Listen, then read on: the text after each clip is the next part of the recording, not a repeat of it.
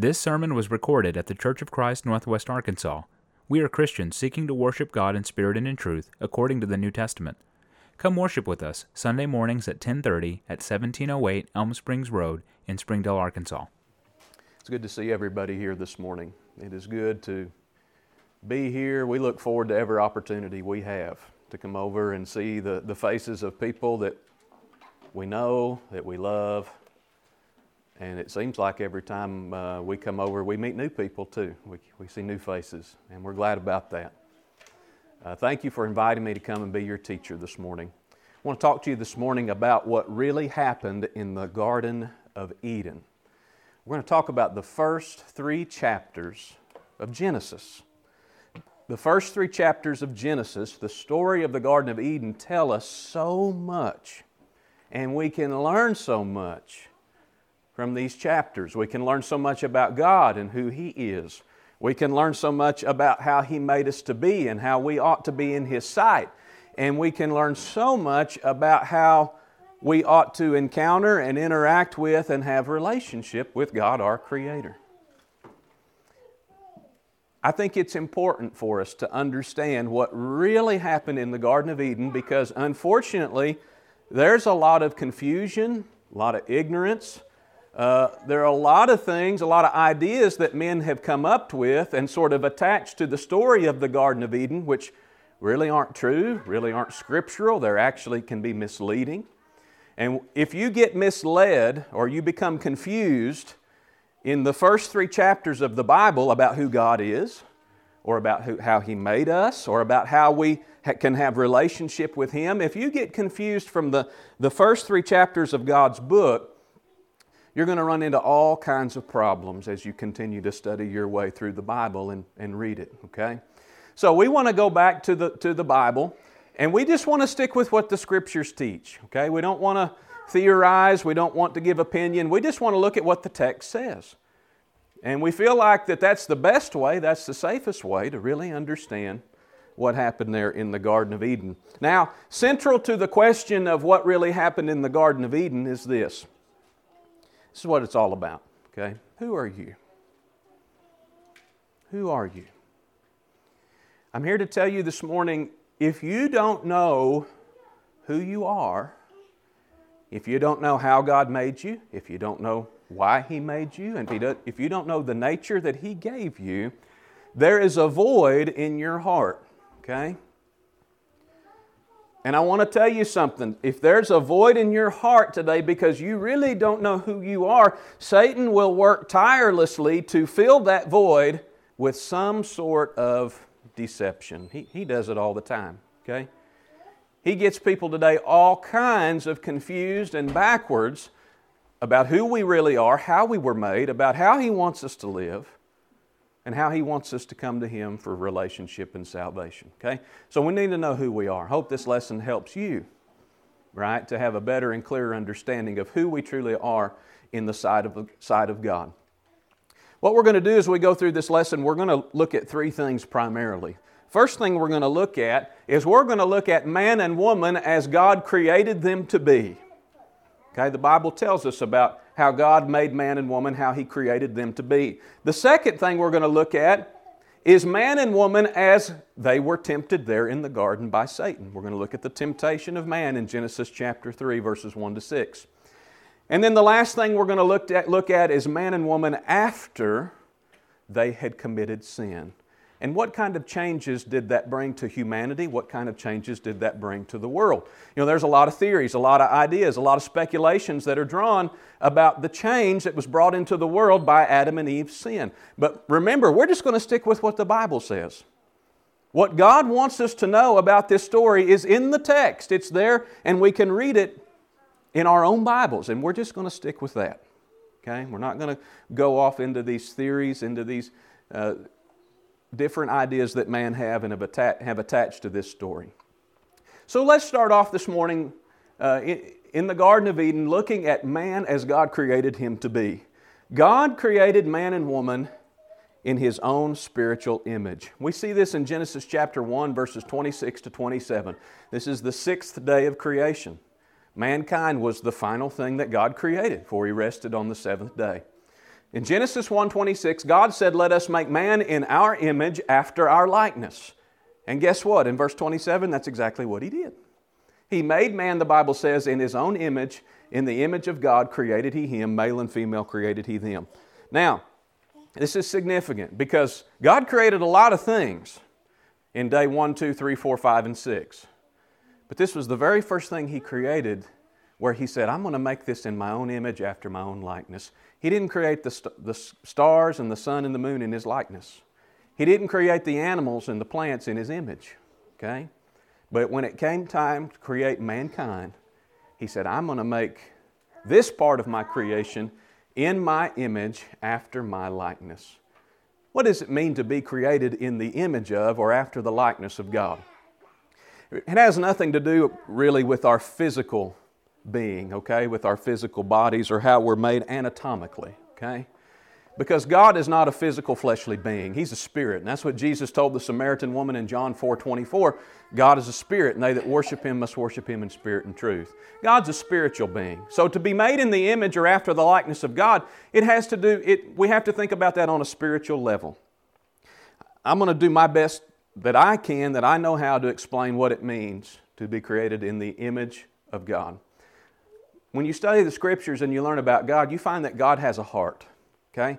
God feels things. There are times when God is happy. There are times when God is sad. There are times when God gets angry. Okay? God feels a wide range of feelings and emotions just like we do. He has a heart. When He made us in His image, He gave us a heart as well. We can feel joy, we can feel sadness, we can feel anger, and a whole host of different emotions. The animals don't feel those emotions like we do. The rocks and the trees and the, the stars in the sky certainly don't have capacity to, to feel the way that we do because we were made in the image of God. He had a heart, He gave us a heart. God also has a mind, He has an all knowing mind, right? He knows everything.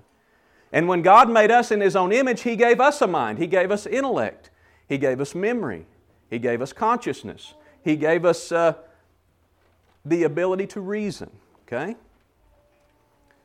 The animals, the plants, the rocks, they don't have ability to reason. They don't have intellect and consciousness. They don't have a mind like we do. And we have it because we were made in the spiritual image of God. God had a heart and a mind, and He gave us a heart, He gave us a mind when He made us. God also has a will, He has an all powerful will. And when God made us, He gave us a will too. He gave us a sense of self determination, He gave us the ability to choose the ability to choose how we're going to live our life, the ability to choose whether or not we're going to acknowledge Him, whether or not we're going to serve Him. So you see, this makes us very, very special. We are set apart from all uh, everything else in God's creation because we have a heart, we have a mind, and we have a will. And that all goes back to being created in the image of or after the likeness of our spiritual God. God uh, not only created us in His image, He created us with certain natural fleshly desires. Each and every one of us, from the time that we're born, we have desire. God created us with the ability to feel certain desires that we just feel in the flesh. And I want to, I want to show you some of these desires. I, I think it's really important to understand this. In Genesis 3 and 6, this is when Eve is being tempted by the serpent to eat the fruit that God told them not to eat, not to even touch. Okay? In Genesis 3 and 6, uh, the devil's already laid his trap, Satan's already provided the temptation, and now the woman's got a choice to make. And she's reasoning in her mind on whether she's going to choose to obey God or obey Satan. Okay? Now look at what the Bible tells us. When, and when the woman, that's Eve, saw that the tree was good for food, was good for food, it was pleasant to the eyes, and it was a tree to be desired to make one wise. I'm going to stop right there. You know what happens in the last part of the verse, right? She, she takes the fruit, she eats of it, she gives it to her husband, he eats of it. But, but I want to stop right here and look at some, we see some of the natural fleshly desires that God created us to have. When Eve looked at that fruit, we don't know what kind of fruit it was, but it was good for food. You know, God created all of us to have an appetite. We all get hungry. I usually get hungry two, maybe three times a day. I get hungry, okay? I got to eat. I want to eat something. Uh, that just happens. You know what I'm talking about. You, you have an appetite too. Some of us have bigger appetites than others, but we all have an appetite. That's a desire God put within us to eat food. And, uh, and aren't you glad we have that desire? Because it's for our own good. And I believe every desire God made us to feel is for our own good. Okay?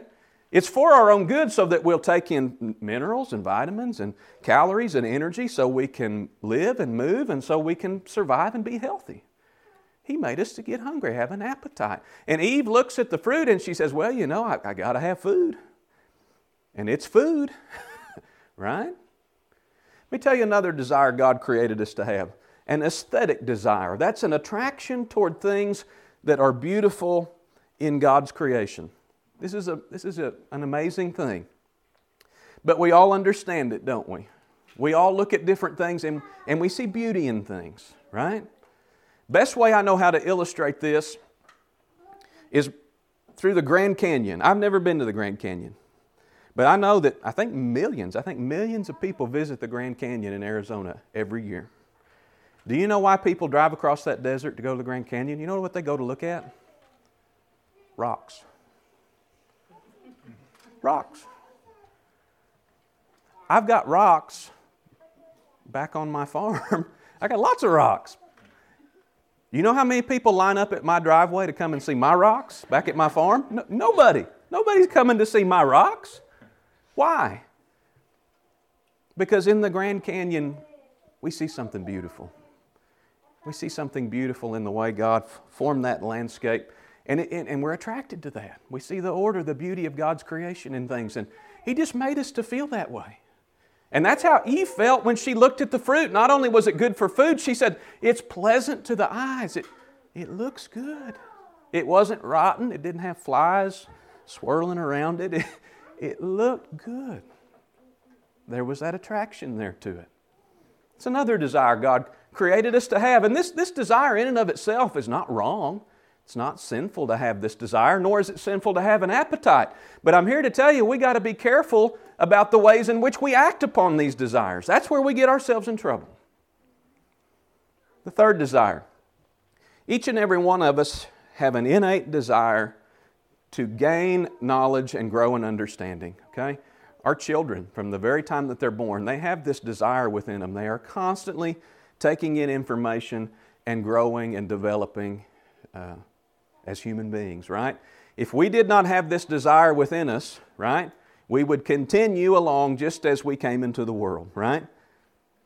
We would continue, we wouldn't learn to walk, we wouldn't learn to talk, we wouldn't learn to, to eat, we wouldn't learn to go to the bathroom, right? We would just continue on as we came into this world. But God created within us a drive, a desire to gain knowledge, gain understanding, grow in wisdom, and develop. Okay? And when Eve sees the fruit, she says it's good for food, it's pleasant to the eyes, and it's, it's a tree to be desired to make one wise. Serpent is telling me that if I eat this fruit, I will know something that I otherwise wouldn't. So I'm gonna, he's, he's telling me I'm going to be wiser which I want. I want we want to be wiser. I'm going to be wiser if I eat this fruit. I want to talk about one more desire. And we're going to back up into chapter 1 to catch this desire just to illustrate it. In Genesis 1:28, after God made Adam and Eve, God blessed them and God said unto them, "Be fruitful and multiply." God put within us a desire to be fruitful and multiply. We understand what that desire is. Those of us who've grown into adulthood, we have a desire or a drive to seek a mate and to have offspring. Now, this desire in and of itself is not sinful. Okay? How we act on that desire. We can act on this desire in a good, in a, in a, in a way that God approves of, or we can act on that desire in many, many different ungodly ways. Okay? We all feel these different desires, and there are more that we can talk about. God made us to feel these things. And to feel these things is not wrong, it's not sinful, it's not bad. Again, we just have to act on those desires in a way God approves of. Think about it this way. Here we've got mankind inside this red circle. This red circle symbolizes God's will. This would be God's will for us. And as long as we act or behave or think within the bounds of this red circle, as long as we fulfill our fleshly desires within this circle, we can be righteous in the sight of God, right? But you know, we can step outside of God's will to satisfy these desires. And when we step outside God's will to satisfy the desires that He gave us, it's no longer for our good. In fact, many of the ways, the sinful ways that we satisfy desire, are destructive, and we're no longer under God's righteousness. In fact, we're under His condemnation when we go outside His will to satisfy desire. That's really what sin is, right? This is what sin is. This is sort of a textbook definition of sin. 1 John 3 4 says, Whosoever committeth sin transgresseth also the law, for sin's the transgression of the law. God has a law, He has a will, He has expectations for mankind. He made us. He has expectations for how we satisfy our desires. And when we transgress, word transgress really means to go beyond the boundary of. When we go beyond the boundary of His will and act on these desires, in ungodly ways, what do we do? We commit sin. That's how it works. This is the mechanics, right, of how, how it works, all right? Let's move on. Not only did God make us in His image and, and create us with these fleshly desires, He created us to be free moral agents. What does it mean to be a free moral agent? Maybe you've heard that term before, maybe you haven't. What do we mean when we say that we are free moral agents? What it means is that God made us to have a moral conscience. God gave us a capacity to understand his expectations and His commandments. When God tells us to do something, He made us to understand, okay? We can understand the things that God expects us to do in a moral sense. Not only did God give us this moral conscience, He gave us moral agency. That means He gave us the capacity to act as an agent of good, to obey what He would have us to do. And He also gave us the capacity to act as an agent of evil, to disobey the things right, that He would have us to do. He gave us moral conscience, ability to understand what He wants. He gave us moral agency, the ability to act either in line with His will or against it. And He gave us the freedom to choose freedom of the will to choose to do good or choose to do evil. Sometimes people get confused when we talk about free will. Free will does not necessarily mean that our will can't be influenced by any outside interference. Okay? God can influence us. In fact, I believe He tries to influence us in many different ways to do good, primarily through His Word. Satan can also exert an influence on us in our will. Okay? God, God can do uh, things uh, through His Word to try to influence us and pull us to do good. Satan can also exert an influence on our will to try to pull us away from God and do bad. Okay? Freedom of will does not mean that our our will is shielded from all outside influence. It just means at the end of the day, no matter how strong the influence is from one direction or the other, at the end of the day, it's our choice. At the end of the day, God's never going to make us do something we don't want to do. At the end of the day, Satan can't make us do something that we might not want to do. At the end of the day, despite what influences are working on our soul and working on our will, we choose. We choose to obey God or we choose to disobey God. This is what it means to be a free moral agent. God also, because we're free moral agents, He created us to be governed by moral law. What does it mean to be governed by moral law? It's very simple. It's four C's. Four C's. The first C is command. God told Adam and Eve what they ought to do. He told them what they ought to do in the garden. In Genesis 2:16, the Lord God commanded the man, saying, "Of every tree of the garden thou mayest freely eat, but of the tree of the knowledge of good and evil thou shalt not eat of it." God gave the command. He lays out his expectations as to what they should do and what they should not do. Second thing God does when it comes to moral law is he then counsels or encourages or tries to influence Adam and Eve to do good. Well, how did God try to encourage or counsel Adam and Eve to obey Him? Well, He told them the consequences. He told them what was going to happen if they disobeyed. And my mom and dad did that to me all the time growing up. They said, Son, this is what you need to do. And this is what's going to happen if you don't. And that, you know, that, that was usually, hopeful. if I was being a good boy that day, that was enough to get me to stay on the straight and narrow. They encouraged me. They told me what I ought to do, and they encouraged me to do it by telling me the consequences of misbehavior. And that's what God did with Adam and Eve in Genesis 2:17. He told them, "For in the day that thou eatest thereof, thou shalt surely die." This is what's going to happen. If you don't do what I say, this is what's going to happen. Okay? The third C, it's choice, man's choice. God gives his command, he gives counsel, he encourages obedience, and then he lets us choose. Adam and Eve chose to disobey God in Genesis 3 6. Eve took the fruit thereof and did eat, and gave also to her husband with her, and he did eat. They made a choice. They chose to disobey God. The fourth C, when it comes to being governed by moral law, is consequence. Consequence. There's always a consequence. There are good consequences to obeying God, there's blessings, there's rewards. And then there's punishment, there's penalty for disobeying God, right? There's always a consequence, good or bad. God punished Adam and Eve because of their disobedience. We'll read more about that as we go through the lesson. Genesis 3, verses 9 through 24. This is moral law. It's, it's very, very simple. We, we, hopefully, we learn it from our youth, right? God tells us what to do, He encourages us to do it, He gives us a choice, and then He rewards us or punishes us according to what we choose. Okay? I also believe the Scriptures give us enough information to conclude that God created man initially to live forever. Created man to live forever. Genesis 2 tells us something interesting about the trees of the garden. There, there were many trees there in the garden, and God said you can eat of any of them you want, except, except one. But in Genesis 2, the, the names of two specific trees are mentioned. Genesis 2 and 9, the Bible says, Out of the garden made the Lord God to grow every tree that is pleasant to the sight and good for food, the tree of life, there's the first tree, the tree of life, also in the midst of the garden, and the tree of the knowledge of good and evil. Many trees in the garden, two, only two that I know of mentioned by name tree of life, right, and the tree of the knowledge of good and evil. And that's the one God told Adam and Eve not to eat of. After Adam and Eve sin, after their disobedience, God says this. It's interesting. In Genesis 3:22, the Lord God said, Behold, the man is become as one of us to know good and evil. They ate from the tree of the knowledge of good and evil. What happened? They came to know good and evil. Okay? Behold, the man is become as one of us to know good and evil. And now, lest he put forth his hand and take also of the tree of life and eat and live forever, therefore the Lord God sent him forth from the Garden of Eden to till the ground from whence he was taken. Seems to indicate to me that this tree of life was there for Adam and Eve to eat thereof and, and to live forever if they so chose. But they chose to eat of a different tree. They chose to eat of a tree that God told them not to. And because of their disobedience, part of their punishment was being banished or sent away from the Garden of Eden. They no longer had access to the tree of life. They could not continue to eat of the tree of life and, and live forever anymore because the access to that tree was taken away when they were expelled from the garden. Okay?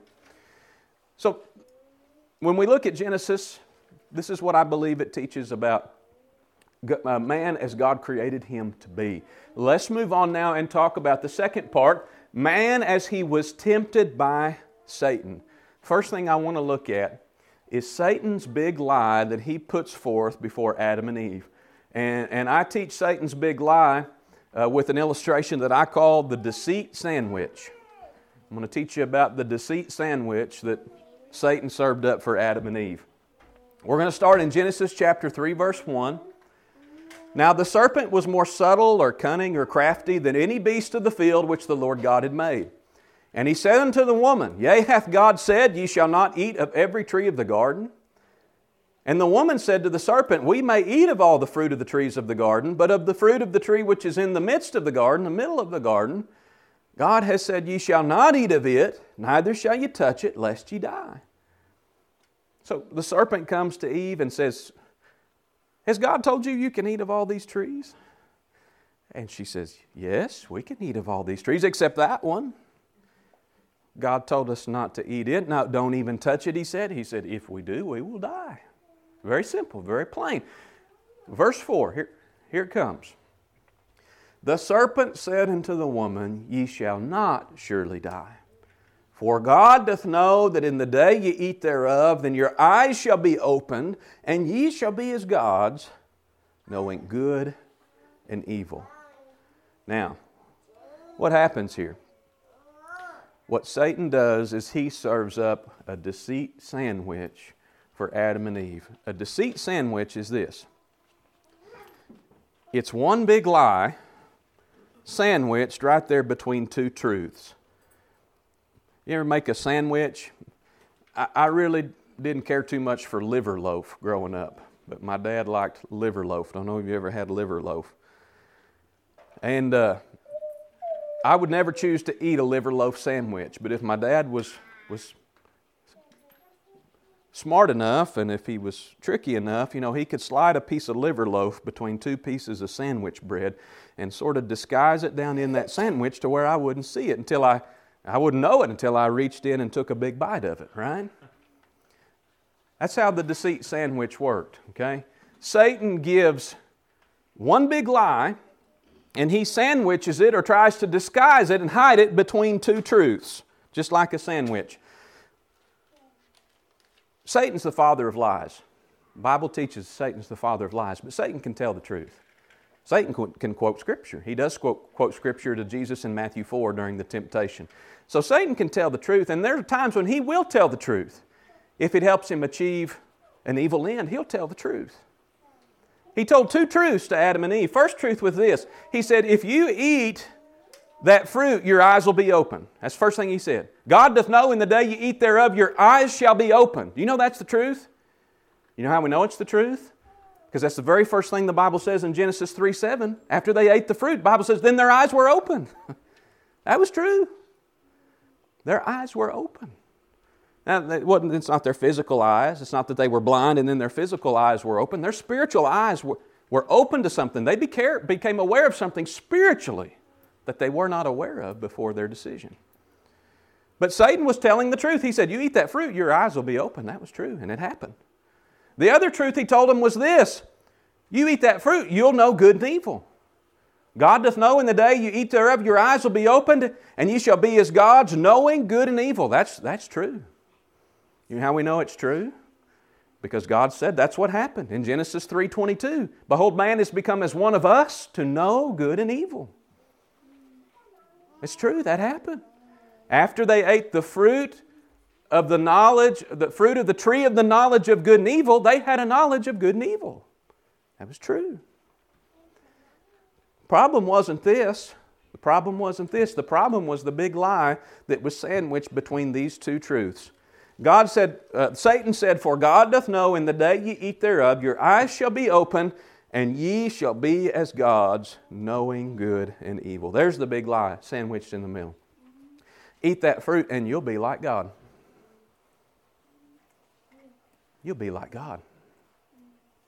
Now, stop and think about it. How are we going to become more like God? By disobeying the things God tells us to do. Doesn't make any sense, does it? You'll be more like God by disregarding and disobeying what God told you to do. Seems to me like if you wanted to be more like God, you'd do the things that God had asked you to do. See, there's the lie, there's the deceit right there. Eat that fruit and, and you'll be like God. You'll be as gods.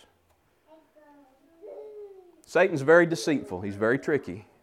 He uses all kinds of different tricks to get mankind to disobey God. He served up a deceit sandwich to Adam and Eve, and unfortunately, they both took a big bite out of it. They fell for it.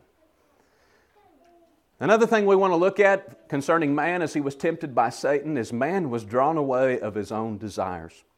The Bible speaks of temptation in Genesis 1:13, "Let no man say when he is tempted, I'm tempted of God, for God cannot be tempted with evil, neither tempteth he any man." But look, but every man is tempted when he is drawn away of his own lust and enticed. Then when lust hath conceived, it bringeth forth sin, and sin, when it is finished, bringeth forth death. I want to focus in on this verse where it says, Every man is tempted when he is drawn away of his own lust. What does that mean? First thing we've got to look at is this word lust. The word lust carries a very negative connotation. When we think about lust, we don't think about things that are good. Okay? Lust carries a very negative connotation, and for good reason, because lust is used in the scriptures many times to talk about evil desires. Okay? But actually, there are some cases and some contexts in Scripture where the, the Greek word for lust in the New Testament doesn't really mean anything wrong or evil or sinful. The Greek word for lust here in James 1 14 and 15 is the Greek word ep, uh, epithumia. Epithumia. In Strong's Concordance, it's Strong's number 1939. You can look it up and study it. Thayer says in his lexicon concerning this Greek word epithumia, it can mean desire, craving, longing, desire for what is forbidden, lust. Now, that's usually what we associate this Greek word epithumia with, this part, the desire for what is forbidden. But it doesn't always mean that. There are some contexts in which it just simply means desire. Could be a good desire. Okay, let me give you an example of that. Uh, Strong's in his uh, concordance says the same thing. It can mean a longing, it can mean concupiscence, desire, or lust, or to lust after. It's found 38 times in the New Testament. 31 times it's translated as lust or lust. Four times it's translated as desire or desired. In Luke 22 15, and he, that's Jesus, said unto them, his disciples, with desire, the Greek word is epithumia, with desire have I desired to eat this Passover with you before I suffer. When Jesus told the apostles that he had desired or had a longing to eat this Passover before his crucifixion, it's the same Greek word, epithumia. In certain contexts, it can just mean a desire, not necessarily a bad desire. Jesus wasn't doing something bad or wrong when he had this desire to eat the Passover with his disciples. And I believe that's probably maybe a better translation of the Greek word epithumia back in James chapter 1. We need to think about that word lust simply as desire, okay? As desire. We are drawn away by our own desires when we face temptation. There's a second component to temptation that we read about there in James 1. Not only is man drawn away of his own desires, he is enticed to sin by Satan. We read that in James 1:14, but every man is tempted when he is drawn away of his own lust or his own desires and enticed. There's a twofold nature here to temptation. And I think it's important that we understand it. We need to understand what's going on. Okay, we need to understand what's going on spiritually when we fall into temptation. I fall into temptation on a regular basis. And if I don't know what's going on, if I don't know why, if I don't know what forces are at work, when I face temptation, how equipped do you think I'm going to be to faithfully overcome that temptation? So I, want to try to help you understand how temptation works. You can think about temptation, like I said, it has a twofold nature. It has an internal component and an external component. Internally, when we are tempted, we are drawn away of our own desires, the Bible says. We have desires. We talked about them earlier in the lesson. God gave them to us for our own good. And those desires that we have move us or motivate us to act. Okay, if I, if I have a desire, I, I need to act on it, I'm going to have to make a decision, right? And I need to make a decision and act on that desire in such a way that it keeps me within this red circle. It keeps me within the will of God. So I have a desire, I feel pushed maybe to, to come over here. But, and I'm okay because I'm still within the boundaries of God's Word. Or I feel a desire, well, I'll act on it over here. That's okay because I'm still within the boundaries of, of God's will. I'm still righteous. Okay? So when we face temptation, we are, we are motivated or, or, or we are influenced to act by our internal desires, but from the outside, externally, we are enticed by Satan. So there's sort of a push and a pull going on when we face temptation. We are pushed by our internal desires to act, but we're also being pulled by Satan from the outside. Satan wants to get us to act on our desires in such a way that he can pull us outside the will of God. Okay? So a, there's, a, there's a push and a pull involved when we face temptation. And we, we need to understand those things. We need to understand that God gave us desires. They're not necessarily wrong. We got to act on them in a godly way. And when we do act on them, we got to be careful that we don't let Satan pull us outside of God's will when we satisfy the, the desires of our flesh. The other thing we want to look at is man's choice and transgression there in the garden. Genesis 3 and 6. When the woman saw that the tree was good for food, there's one desire, that it was pleasant to the eyes, second desire, a tree to be desired to make one wise, the third, she made a choice. She took the fruit thereof and did eat. She disobeyed God. She gave also unto her husband with her. She gave it to Adam, and he disobeyed as well. He did eat. Let's go on to the third and final part of this lesson. We looked as, at man as God created him to be, we looked at man as he was under temptation. And now let's look at man after he disobeyed God, man after he committed sin. What happened? This is where this is where a lot of men and a lot of preachers, a lot of theologians go a hundred different directions, okay? And a lot of it just based on speculation and theory and opinion, okay? Many theologians and preachers would tell us many, many fanciful things about the result of Adam and Eve's sin, things that even affect us today. Such things that our nature was completely corrupted to the point that because Adam and Eve sinned, we can no longer please God, we can no longer hear God, we can no longer obey God. Things such as the fact that free will was taken away from us. We hear a lot of things spoken of as a result of Adam and Eve's sin. But let's just go back and see what the Bible says. Okay? Genesis 3 7. This is, they committed the sin in verse 6. This is the very next verse. What does the Bible say? The eyes of them both were open. Their spiritual eyes were open. They became aware of something that they were not aware of, okay, before they committed sin. And they knew that they were naked. That's interesting. If you go back to the last verse of chapter 2, the very last verse of chapter 2 says they were both naked and weren't ashamed. Okay? But now they have an awareness that they did not otherwise have. Their eyes are opened. They are aware now. They know that they are naked and they feel guilt and they feel shame because of that. They sewed fig leaves together and made themselves clothes. They made themselves aprons or coverings to cover their bodies. Okay? That's interesting, isn't it? I want to just briefly mention a little bit about that nakedness. They knew, they were ashamed, they were afraid, and they hid. The last verse of chapter 2, verse 25, uh, and they were both naked, the man and his wife, and they were not ashamed. But after they committed sin, they knew that they were uh, naked, and they sewed fig leaves together to make aprons for themselves. So you see, they had a knowledge. That knowledge led to shame. That shame that they felt made them afraid of God. And being afraid of God, they began to hide from God. Okay? We see that when we go on into verse 9 of chapter 3. Apparently, it was God's custom to come down into the garden and have a close communion with Adam and Eve, to walk with them in the cool of the, of the day in the garden. So God comes down on this day. The Lord God called unto Adam and said unto him, Where art thou? God knew where he was. He asked the question nonetheless. You know, God knows everything sometimes he still asks the question Where are you, Adam? And he said, I heard thy voice in the garden, and I was afraid because I was naked and I hid myself. God, I assume that God had come down on maybe many occasions before. But this day was different. Where are you, Adam? On this day, he was afraid on this day he was hiding from God. Why was he hiding from God?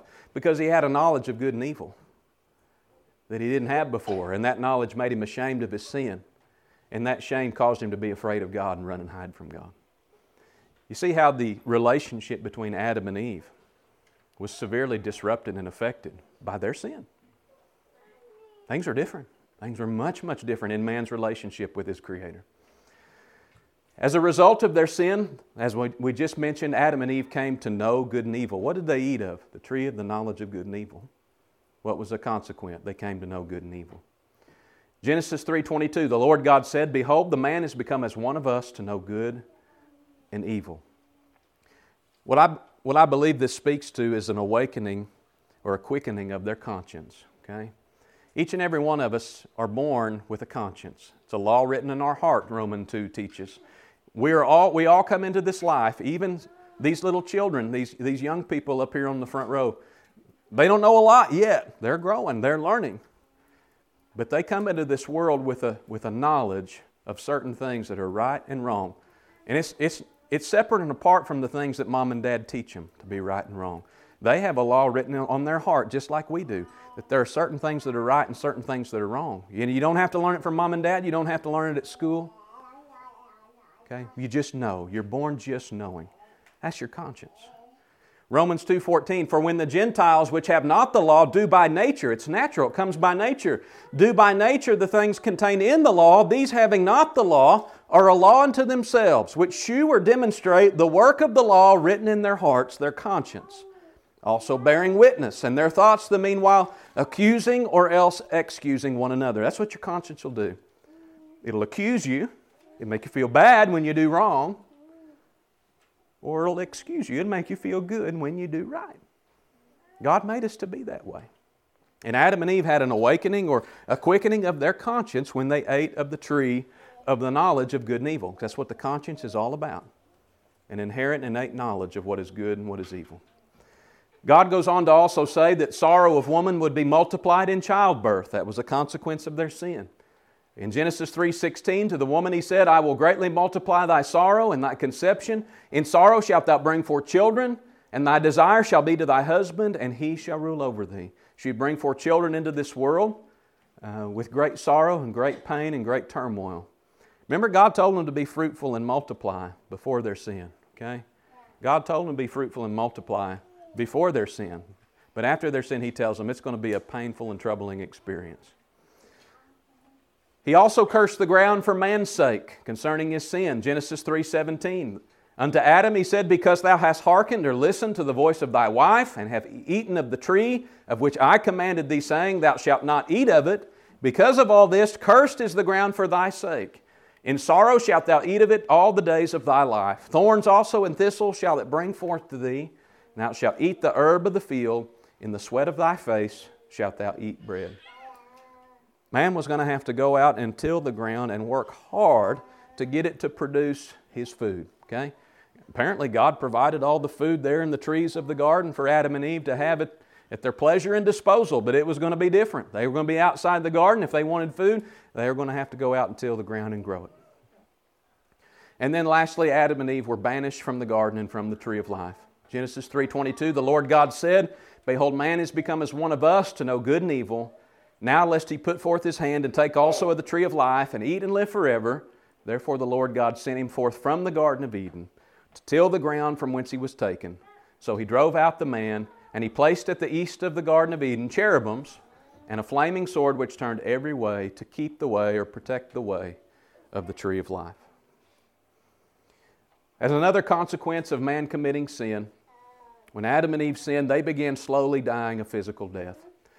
This is something that God promised would happen if they disobeyed. Genesis 2:17. For in the day that thou eatest thereof, thou shalt surely die. God told them, if you eat that fruit, thou shalt surely die. In the Hebrew, what I understand thou shalt surely die to mean is it literally means dying, thou shalt die. Dying, thou shalt die. And I think implied within this, dying, thou shalt die, is a, is a physical death implied and also a spiritual death. Death is a separation. That's what death is. You can think about death as a, as a separation. Physical death is a separation of our spirit from our body. James 2 teaches, just like faith without works is dead, it's likened unto a body without a spirit being dead. Physical death is a separation of man's spirit and his body. Spiritual death, on the other hand, is separation from God because He's the giver of all spiritual life. And when we commit sin, we die a spiritual death because we're separated from God because of our sin. Sin drives a wedge of separation between unholy people like us and a perfectly holy God. Okay? So Adam and Eve began slowly dying a physical death that day. Adam would go on to live 900 and some years. But he died a spiritual death. He was separated from God because of his sin, and he slowly began to also die a physical death. We also see Adam and Eve being separated from God in the fact that they hid from God in the garden and the fact that they were banished from the garden altogether. Separation from God caused by sin. That's all that is. In Genesis 3:19, God told them, "In the sweat of thy face shalt thou eat bread till thou return unto the ground. For out of it wast thou taken, for dust thou art, and unto dust thou shalt return." Physical death, and we're all aware of. Last part of this lesson, what I want to do briefly is I want us to go back and think about everything we've studied thus far. And I want us to notice some things that did not change for mankind as a result of Adam's sin. Okay? These are things that did not change.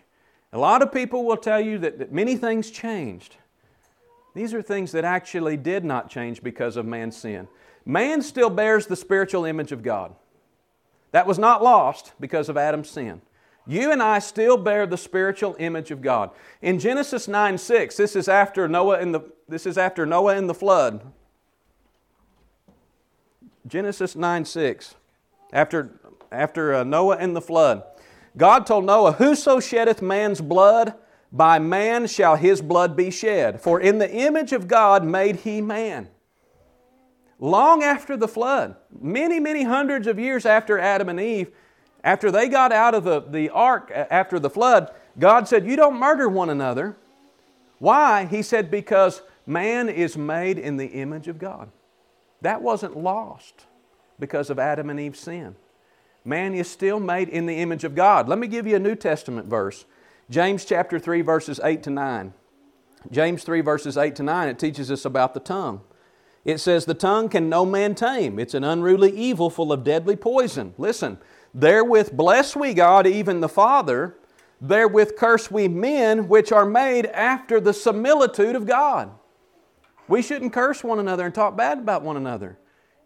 Because he says man is still made in the similitude of God. We're made in the image of God. That was not lost, that did not change because of Adam and Eve's sin. Man is still a free moral agent. We are still free moral agents. That wasn't lost because of Adam and Eve's sin. God appeared to Cain. Cain was the son of Adam and Eve. God appeared to Cain after his worship, his offering was rejected by God, and Cain was very wroth or angry about it. The Lord God said unto Cain, Why art thou wroth? Why are you angry? Why is thy countenance fallen? Look, if thou doest well, shalt thou not be accepted. If thou doest not well, sin lieth at the door. Cain was mad that God had rejected his offering. And he was all bent out of shape about it, and God comes down and communicates with him and says, Listen, if you do what's right, You'll be accepted with me. If you don't, you got a sin problem. Okay?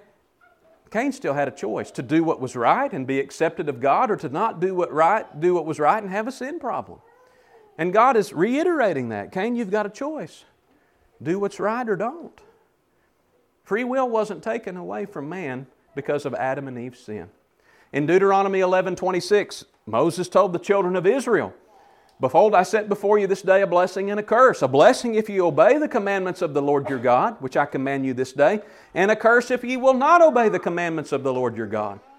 Moses told them, as he was retelling the law in Deuteronomy, if you obey God, you'll be blessed. If you choose to disobey God, you're going to have all kinds of problems.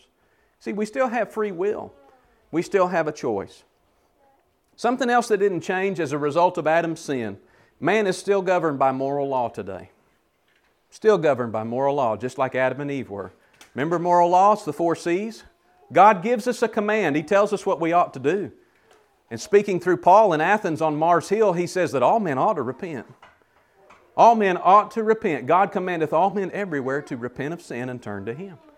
God tells us what we ought to do. And then God encourages us, He counsels us to obey Him. Many times in the Scriptures, we see God begging and pleading with people to obey and live. Through Ezekiel, Ezekiel 18:32, God said, I have no pleasure in the death of him that dies, saith the Lord God. He says, Wherefore turn ye yourselves and live ye. Do what I say. I have no pleasure in people perishing and, and punishing people. Turn and obey and live. God tells us what to do, He counsels us to do it, and then God still gives us a choice today to obey or disobey Him. This is illustrated, I think, well by what Jesus told the scribes and the Pharisees in Matthew 23.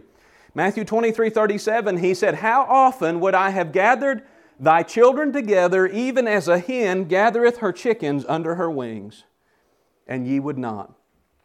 This is Jesus saying, speaking on behalf of the Father to Israel, saying, There are many, many times I, I would have taken you under my wing and sheltered you and protected you and provided for you, like a hen does her chicks. But man still has a choice to make whether or not he will accept God in that way or not.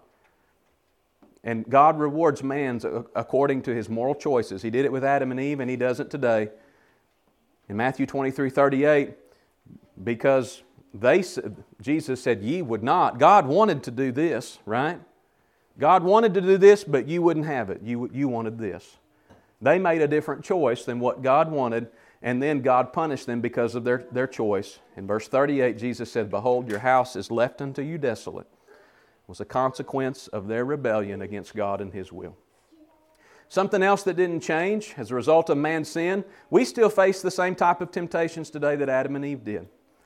James 1:14, the verse we read early said, "But every man is tempted when he is drawn away of his own lust and enticed." Every man, we all face temptation. I faced, temptation and you face temptation. Temptation wasn't taken away as a result of Adam and Eve's sin. Paul told the Corinthians that the temptations that they were facing were common to men. There's no temptation taken you but such as common to man. And then he pr- promised uh, that God would be there to provide a way to escape every temptation. Something else that didn't change man still has the ability to hear and obey God. This is probably one of the biggest misunderstandings about Adam and Eve's sin. Many people believe and teach today that because of Adam and Eve's sin, all of their offspring, all future generations, lost the ability to hear, obey, and be pleasing to God. That they were born in sin, if you will, without any capacity or any ability to hear God, to understand God, to obey God, or to be pleasing to God in any way. But that's simply not true. Did, you, did we read that anywhere in Genesis chapter 3? I think we read through almost the whole chapter. Did we read that anywhere in Genesis 3? That Adam and Eve, because of your sin, all of your future offspring won't be able to hear my voice and understand me and seek me and find me and obey me? We, we didn't read that. It's an idea, it's a doctrine, it's a tradition of men. In Genesis 4 9, again, this is God having a conversation with the son, Cain, of Adam and Eve. The Lord God said unto Cain, Where is thy brother Abel? God spoke to Cain, Where's your brother? Did Cain hear the voice of God? Well, sure, he heard the voice of God because he answered. And he said, I know not. Am I my brother's keeper?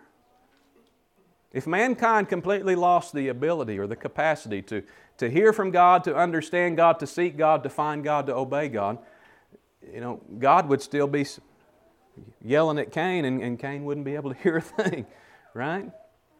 Man did not lose the capacity to hear, hear God or to obey God. You know, Genesis 4.26 says to Seth, to him also was born a son, he called his name Enos, then began men to call upon the name of the Lord. Men began to seek after God in the days of Enos. Enos was uh, from the third generation. Adam had Seth, Seth had Enos, and men began to call on the name of the Lord. They began to seek after God. That was not lost in the fall, the fall of man. The ability to seek after God and to find Him and to hear His will and understand it and to obey Him. In Genesis 6:22, we read about a man named Noah. God told Noah to build a boat, told him exactly how to build it. God heard the commandment, or Noah heard the commandment of God, he understood it, and guess what? He had the ability to obey it. We have the ability to obey God. It was not taken from us. Because the Bible says in Genesis 6:22, thus did Noah according to all that God commanded him, so did he. This is what really happened in the Garden of Eden. I realize I've, I've thrown a lot at you, and I've thrown it at you rather quickly. But I hope these things help you to have a better understanding, really, of who we are, right? How God made us to be how He wants us to be. We can learn so much about our, inter- our interactions with God through the way He interacted with Adam and Eve. We learn about our nature. We learn about our makeup. We learn about how we're tempted. We learn about these desires we have and how we have to wrestle with them, how we have to act on them in a way that pleases God, and how Satan is always there trying to pull us outside the will of God. We need to understand these things. It's by understanding these things and always relying and trusting on God that we can stay as close as we possibly can to Him and stay within the boundaries of His will. So I think we can learn a lot, and I hope you've learned a lot today from do, taking a, a deep look and a study at what really happened in the Garden of Eden. Thank you all for your attention. We're going to close with an invitation song. If you're here this morning and you're not within the, the boundaries of God's will, maybe there's some aspect or part of your life where you have slowly but surely moved away from the will of God and you've stepped outside the will of God and you're not living for Him, you're not serving Him faithfully or diligently, we, we want to help you.